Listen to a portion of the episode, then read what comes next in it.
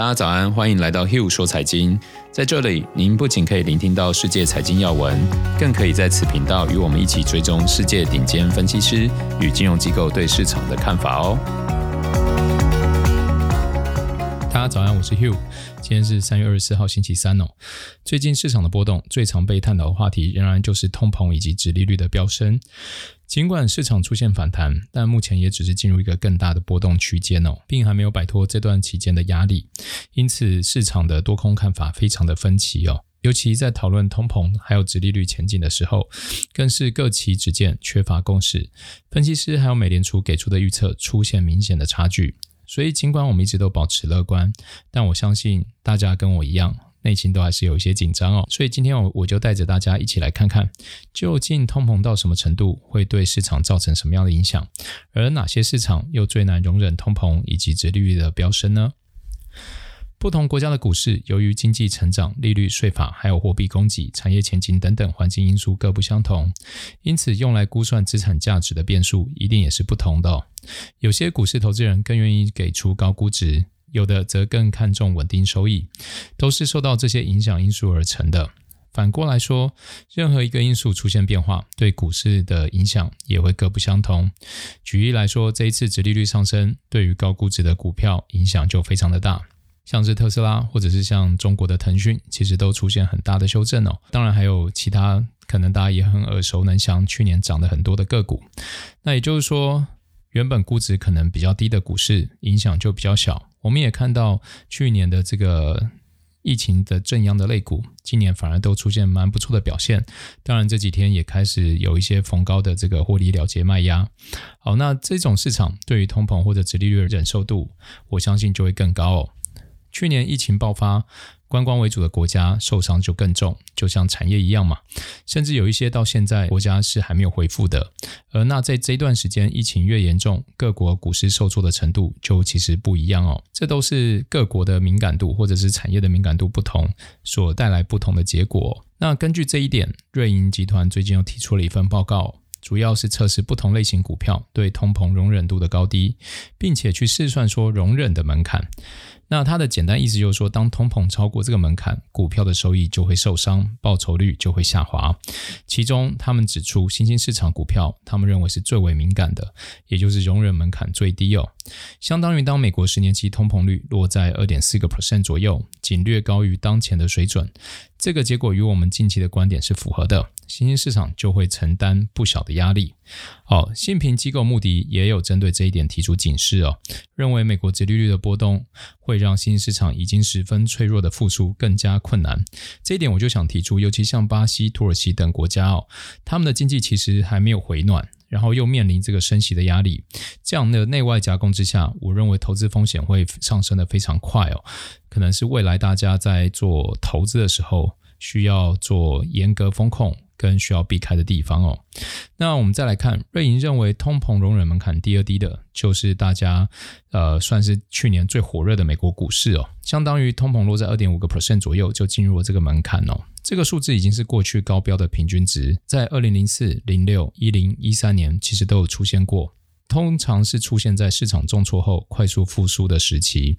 当预期高于这个水准，美国股票就会开始承受损失哦。像这段时间，这个指利率一路从零点多冲到现在十年期间，前两天最高来到一点七五嘛，这些高估值的股票其实就已经出现蛮大幅度的修正哦。所以其实我们看到这个变化的时候，美股彼此之间是有很大的差异。好像之前这个一。正央类股，比如说像我关注的这个 CCL，就是嘉年华的这个游轮哦，它就是从二十出头块最高涨到接近三十块，这今年以来的表现其实非常好的哦。也就是因为这样，所以瑞银在给出一些细项的统计，其实美国的价值股的门槛是可以拉高到。这个殖利率来到二点八左右，那我想这就是所谓的类股轮动，大家可以去持续看看，就是说在不同类股轮动的时候，其实你的这个部位是可以适时的做一些调整哦，不用硬盯说，我觉得这家公司的前景就是这么看好，不管它股票几块钱，我都要持有它哦。假如那样的话，你以特斯拉为例，你可能中间就会有一个很大的受伤嘛，因为高点九百。低点可能五百五，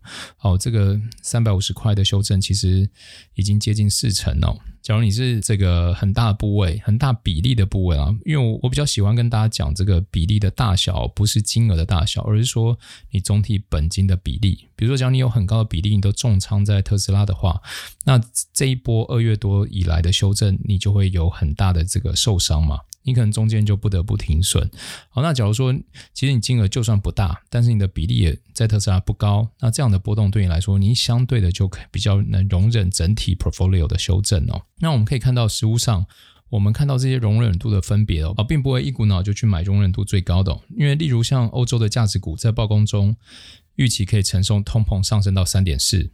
那我觉得这其实会有点没意义，因为第一个原因是因为当通膨来到三点四的时候，我相信整体股市一一定会出现很多的修正啊。那这些所谓的价值股不可能独善其身，而且当门槛到一定的程度以后，我认为就不会是单一族群的问题，那时候可能就会出现系统性风险。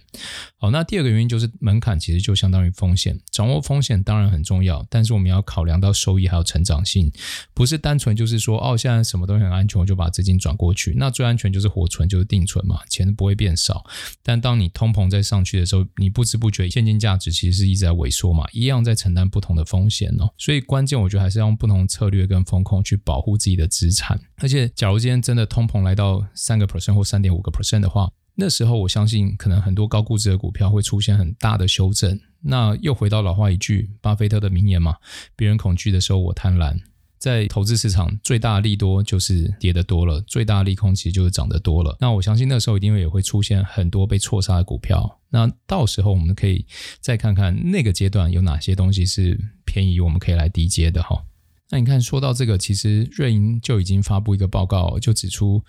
他们其实从去年十一月开始。是开始看空这些高估值的股票，但是今年三月以来就已经有他们的分析师提出报告，他们认为说，其实这个科技股的跌势已经让这个吸引力倍增很多，所以很多这些优质的股票，大家应该反而在趁低的时候要开始进场。好，那讲到这个殖利率，我们可以看到澳大利亚最大养老基金哦，他们对于殖利率的看法哦，他们就指出说，呃，现在的殖利率的往上走扬。他们认为应该还没有到终点哦，应该要等到殖利率来到三个 percent，就是刚刚前面讲到一些会过一些门槛，也就是说有一些股票它其实一定会势必被殖利率上升影响到重挫。那他为什么会提出三个 percent 这件事情呢？主要是因为他认为现在各国政府都还在不断。加码这个刺激方案啊，协助经济走出疫情的这个影响哦，所以殖率势必还是会开始往上走扬，而当到三个 percent 的时候，才会引发这些机构投资者们开始认为现在的债券市场变得过度便宜，而他们认为那个时候是一个非常便宜的价格，那就会出现打底的阶段哦。那这当然就是也是一个机构法人的看法嘛，我们也是听听，然后随着市场变化，我们可以再来做跟进这样子。那我们前面有讲到说，这个不同市场对于这个殖利率走势或者通膨的这个波动影响是不同的哦。那我们也看到，就是说有股票分析师们将这个 MSCI 新兴市场指数的十二个月的盈利预期上调到五点五个 percent 哦，这其实是很高的数字。那对比这个标准普尔五百的盈利预期上调幅度只有一点一个 percent 哦，所以再加上就是。这个 MSCI 指数跟标普的这个相对估值来说，其实又回到了去年八九月的相对低点。那假如营收又上调，然后相对估值又是低点的时候，其实很容易带动是资金。当市场一信心回温的时候，资金可以很快的就往新兴市场跑。好，那我们 echo 一下前面讲的，就是假如那个时候要做的时候，大家可以避开。前面就是经济在复苏跟通膨两边夹击的这些国家，先避开，然后去选选其他的新兴市场哦。那以上就是今天的 Hugh 说财经，有什么想法或好奇以及疑问，欢迎来信留言讨论。好，我们就明天见喽，谢谢大家。